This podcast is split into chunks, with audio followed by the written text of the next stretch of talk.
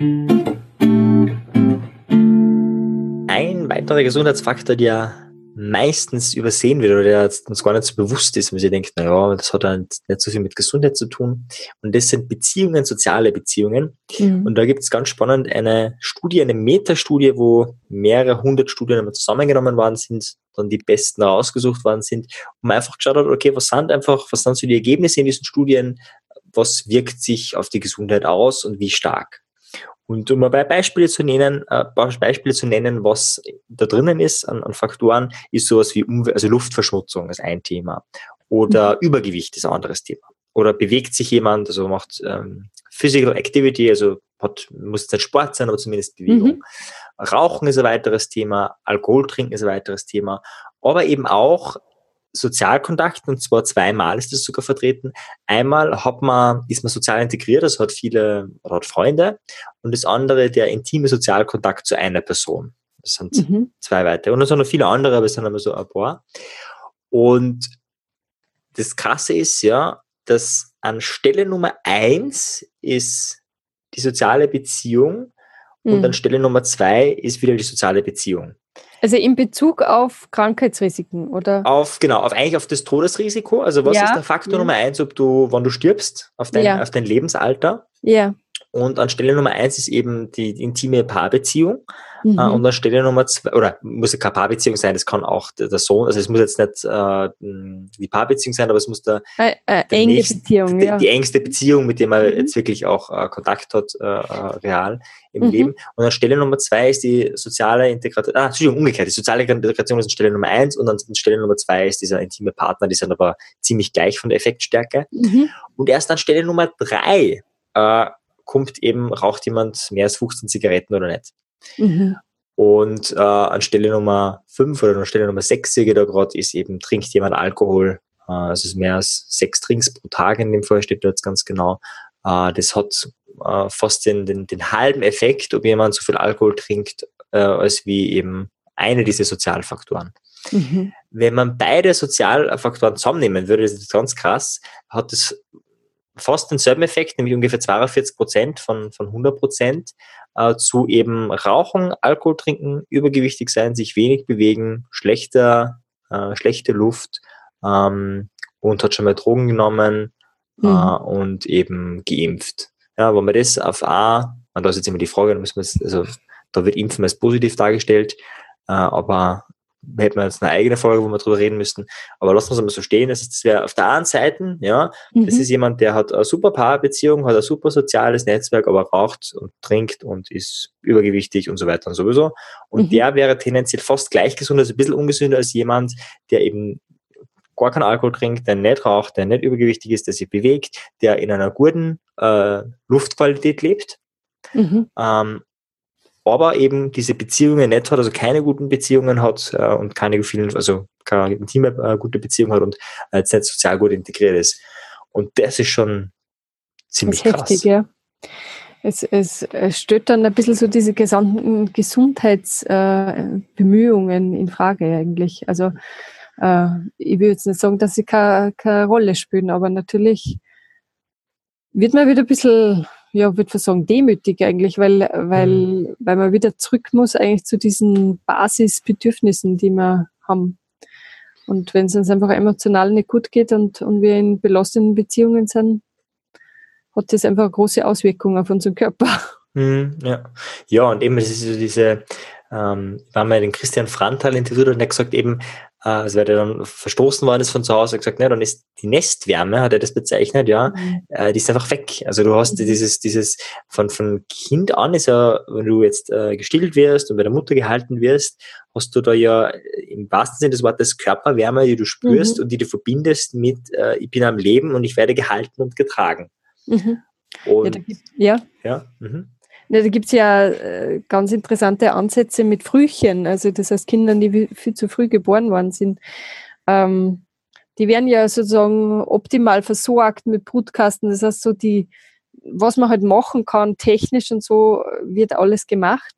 Aber ähm, es gibt ganz spannende Ansätze, ich weiß leider den Namen der Ärztin nicht mehr, die einfach angefangen hat, die Frühchen aus dem Brutkästen rauszunehmen und den Eltern, natürlich, die hängen schon natürlich an den Maschinen dran, aber trotzdem legen sie es den Eltern halt auf, auf den Bauch.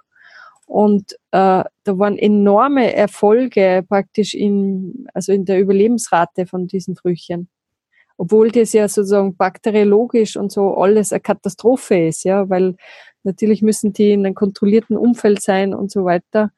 Aber ähm, der, der Effekt der körperlichen Nähe und Geborgenheit war, war eigentlich größer als diese perfekt hygienischen und optimal ausgerichteten technischen, äh, ja, dieses technische Umfeld.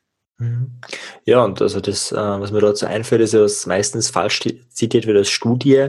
Das war keine Studie, und zwar, wo er gesagt hat, okay, man hat Kinder, also Babys, äh, Neugeborene eben äh, mit denen hat man nicht geredet, man hat sie nicht gestillt, ja. man hat äh, wenig Kontakt ja. gehabt, und sind eben gestorben. Und das war ja. eben keine Studie, das wäre ethisch nicht vertretbar, aber ja. es war ein Kaiser, ich glaube österreichischer oder deutscher, äh, ja genau, der deutsche Kaiser war es, genau. Und die, die der Wilhelm, glaube ich. Der Wilhelm war das, glaube ich, genau. Und der hat sich die Frage gestellt, also ganz eine andere Frage, der wollte nämlich Folgendes untersuchen, was ist die die ureigene Sprache des Menschen. Ist es Deutsch genau. oder ist es Französisch ja, oder vielleicht ganz mhm. anderes? Und die Idee war eben, dass ähm, das Kind deswegen ganz, ganz wenig Kontakt hat äh, mit, mit, mit deutschen Müttern oder mit der Hebamme, wer immer das dann auch ist, um, mhm. damit es praktisch die natürliche Sprache spricht und nicht die deutsche, weil eh klar, die Deutschen reden Deutsch in Deutschland und die Franzosen mhm. Französisch. Mhm. Das war die Ursprungsfrage. Und mhm. das hat man dann auch gemacht. Und dadurch haben die Babys natürlich jetzt nicht viel Kontakt zu Menschen gehabt, ja, mhm. also vor allem Körperkontakt nicht. Und die sind ja, ich glaube, es waren zwei oder ein Kindbaby, ich bin mir nicht sicher, aber ist sie da tatsächlich gestorben. Ja, ich ähm, glaube, das, ich glaube, das fast, also ich glaube, das waren schon mehrere. Ich hab, aber, mehrere? Also, mhm, okay. ich hab, aber ich weiß es auch nicht mehr genau, es ist auch schon lange her.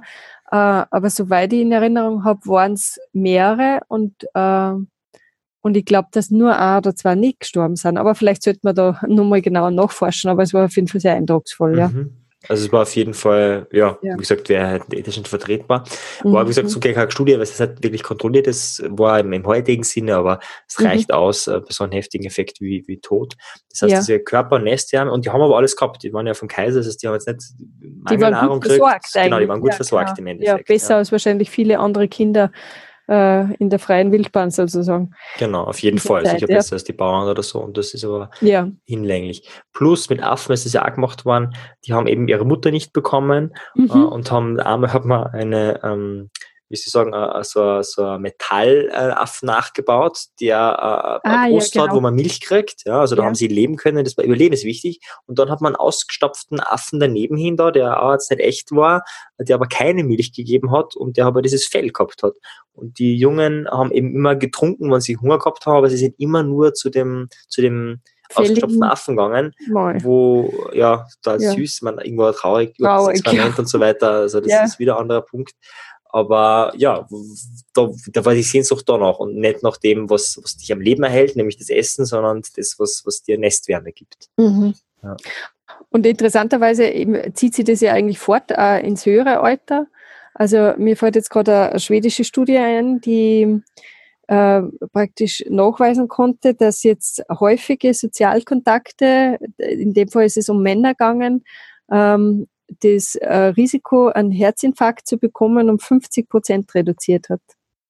Mhm. Also, wenn, also wenn, Männer Sozialkontakte, also genau, gute Sozialkontakte haben, gute was? Sozialkontakte haben, dann ist praktisch das Herzinfarktrisiko äh, um, um 50 Prozent niedriger gewesen als bei denen, die eben wenig Sozialkontakte gehabt haben. Mhm. Mhm, spannend. Und man Oder äh, äh, andere Sache noch, also bei, bei Schwangerschaften ist es also, also Geburten verlaufen halt wesentlich besser, wenn praktisch die Frauen sie von ihrer Familie und ihren Freunden gut unterstützt fühlen während mhm. der Schwangerschaft. Also Geburten oder beziehungsweise die Schwangerschaft selbst verläuft mhm. einfach wesentlich besser. Mhm. Bei Geburt macht es eh Sinn, weil die ja, Frauen in gewissem Sinne dann auch fallen lassen muss, nicht ganz die ja. Kontrolle da bewahren kann und, und da keine ja. Vertrauensbasis da ist, dann ja, genau. äh, gibt es eine Doppelfunktion. Aber spannend, ja, dass sich das da auswirkt. Oder nur mal zurück, fällt gerade nur was ein, also wenn wir jetzt mhm. gerade so bei den Studien sind, ein bisschen äh, Material praktisch zu liefern. Mhm. Ähm, also es gibt auch ganz viele Fälle von, von Herzinfarkten, äh, wo man dann feststellt, dass eigentlich der, der Patient äh, perfekt äh, reine Arterien hat, also dass da keine Ablagerungen sind und eigentlich überhaupt kein wirklicher Grund sichtbar ist, warum der jetzt einen Herzinfarkt äh, bekommen hat oder Herzattacke bekommen hat. Und ähm, da dürfte einfach auch sehr, sehr viel zusammenhängen, halt, dass gerade irgendein traumatisches Erlebnis vorher stattgefunden hat. Ich weiß das sogar aus meinem Familienkreis. Also eine Tante von mir ist ja plötzlich verlassen worden von ihrem Mann mhm. und hat dann kurz danach einen Herzinfarkt gehabt. Also es ist wirklich dieses mhm. krank am Herzen sein. Also so, es bricht mir das Herz, mhm. dass, dass da wirklich auch ein Zusammenhang ist einfach, ja. Ja, da besteht, ja. Mhm. Und man, ganz kurz vielleicht noch also Psychotherapieforschung, wo ja mhm. immer die Frage ist, welche Therapierichtung ist die beste, mit welcher kann man am besten. Mhm. Und wo dann irgendwann äh, die Erkenntnis war, okay, ein Faktor, der aber vollkommen unabhängig davon ist, welche Therapierichtung angewendet ist, ist eben die Beziehungsebene zwischen Therapeuten und Klienten, die mhm. alleine, unabhängig von der Methode, unabhängig von der Intervention wirkt. Yeah. Und zwar so wirksam ist, dass man in jeder Therapierichtung das, das nachweisen kann, dass das wirkt. Ähm, vollkommen wurscht, was der jetzt macht. Also der mhm. schon, aber ja, ja, ich weiß genau, die Richtungen. Meinst, ja. Und ja. was auch interessant ist, ja, wo man sich denkt, okay, egal was wir machen, hauptsächlich äh, der Kontakt äh, ja. ist, ist, ist, gut. Ja. Ist ja eigentlich auch tragisch, wenn man sich denkt, ja, wir müssen eben wirklich zum Therapeuten gehen, weil hm. auch die Freundschaftsbeziehungen gar nicht mehr so sind, dass man dort erleben. Ja. Hm. Genau, ja. Ja, also ich denke mir eh, wahrscheinlich ist da schon fast das Wesentliche gesagt. Also, dass man einfach sieht, was für einen zentralen Faktor äh, Sozialkontakte oder was für zentrale Rolle Sozialkontakte spielen im, im Bereich der Gesundheit. Und man kann es eh ganz banal, auch wenn man äh, Beziehungen hat, die aus irgendeinem Grund belasten, wie anstrengend das einfach ist. Mhm. Und wenn wir da nochmal zurückgehen, praktisch zu, zu der ursprünglichen Definition von Gesundheit. Gesundheit ist ein Überschuss an Energie, äh, mhm. dass äh, Sozialkontakte extrem viel Energie saugen können, ist, glaube ich, jedem klar. Mhm, ja. Und ähm, kommen wir vielleicht noch zu anders, äh, wobei passt da eh mhm. ganz gut rein. Diese Blue Zones, also diese Orte der Welt, das sind jetzt im Moment fünf ah, ja. Orte, mhm. wo die Menschen, glaube ich, mindestens fünf Jahre im Durchschnitt länger leben. Mhm. Und es gibt einen Ort, das ist der einzige Ort der ganzen Welt, wo die Männer um drei Monate länger leben als die Frauen. In der Regel ist das ja umgekehrt. Die Frauen leben ja vier bis fünf Jahre im Durchschnitt länger. Ja, äh, und, und, ja, also sehr spannend. Äh, ein Hoch auf die Männer äh, an dieser Stelle. Also an die, äh, Oder beziehungsweise an das soziale Umfeld vermute ich mal. Naja, ja, das ist die Frage. Das, das, ist noch nicht ganz, soweit ich es mitgekriegt habe, noch nicht ganz erforscht. Oder leben ja alle länger, also auch die Frauen leben länger, nur die Männer ja. leben noch länger, ja, warum ja. auch immer. Ähm, das ist nicht ganz klar. Das ist jetzt in Sardinien, ist Sardinien äh, italienische? Ja, ja, klar. Ja, genau, mhm. ja. Ich glaube, das ist eben die, die Sardiner, sind das sozusagen? Sarden, die Sarden. Sarden, ah, die Sarden, okay. Mhm. Äh, aber auch diese anderen Blue Zones, ein Faktor, ein gemeinsamer ist eben das äh, soziale Umfeld. Mhm. Das heißt, man natürlich auch, Faktor muss man auch dazu sagen, natürlich, wenn man einen Herzinfall hat und man ist alleine zu Hause, dann mhm. stirbt man natürlich einfach, weil man hat kein, weil keiner, weil keiner da ist einfach. Ja, ja. stimmt. Das, das ist, einfach ein ganz, Grund, ja. ein ganz banaler, primitiver Gesundheitsfaktor mhm. jetzt, weil mhm. einfach keiner zur Hilfe ist. Mhm, mhm. Ähm, aber das andere ist eben auch dieses ähm, Körperkontakt, den man braucht. Ich habe das einmal gehört von jemandem, wobei ich die Studie bis heute nicht gefunden habe. Der meint, man braucht für äh, gesundes, äh, für gesundes Immunsystem mindestens zwölf Umarmungen am Tag. Nein, lieb. Äh, wobei Umarmungen braucht es nicht, aber diesen, diesen Körperkontakt. Körperkontakt der einfach, der, der einfach mhm. was macht, ja.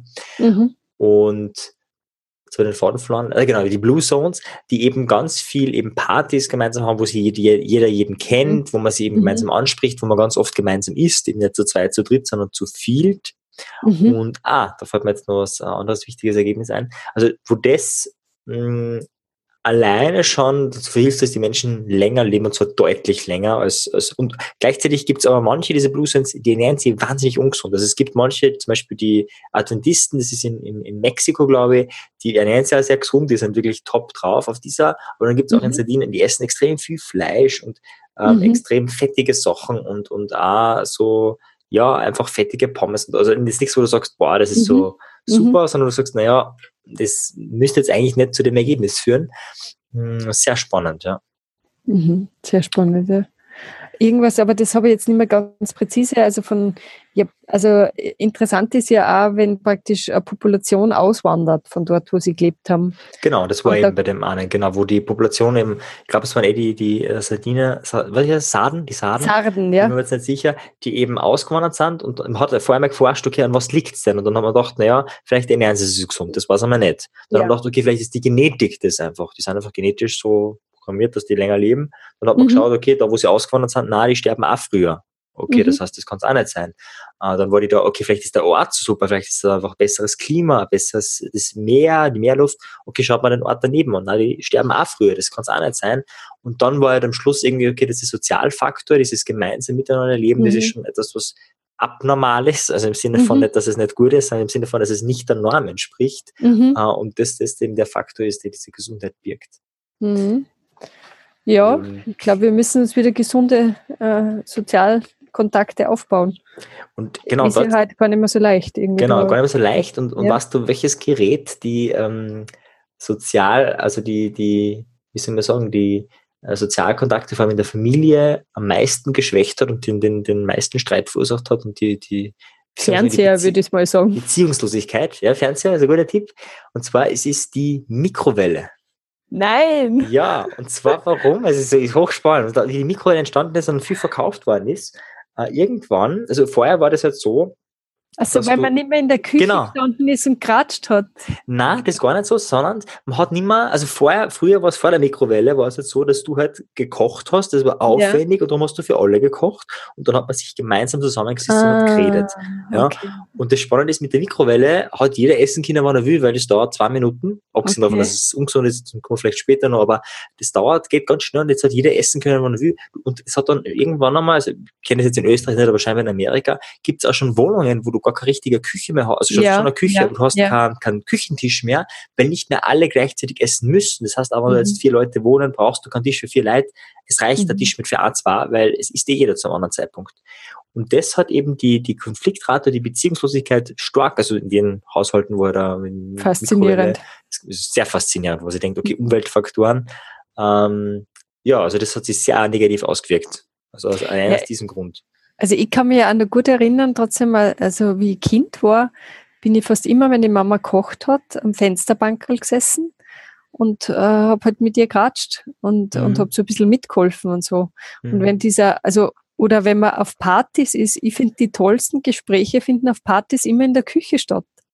Mhm. Also wenn, mhm. wenn das, egal ob das dann ist, wenn man äh, gemeinsam abwascht, weil halt zu viel Geschirr entstanden ist bei der Party, aber ich finde, da sind immer die tollsten Gespräche. Also die Küche mhm, und also wahrscheinlich mhm, ist eine besondere Atmosphäre. Man arbeitet gemeinsam, man muss nicht reden. Also man hat, man hat ja so, man ist ja, mit, man ist ja mit mhm. was zu tun und da so nebenbei entsteht ganz entspannt, entstehen super Gespräche. Also mhm. kann ich mir schon vorstellen, wenn es das nicht mehr gibt, weil es praktisch eh nochmal Fertigkost gibt, die man in die Mikro reinhaut, kann ich mir gut vorstellen, dass das einen Effekt hat. Das war sehr mhm. spannend, ja. ja.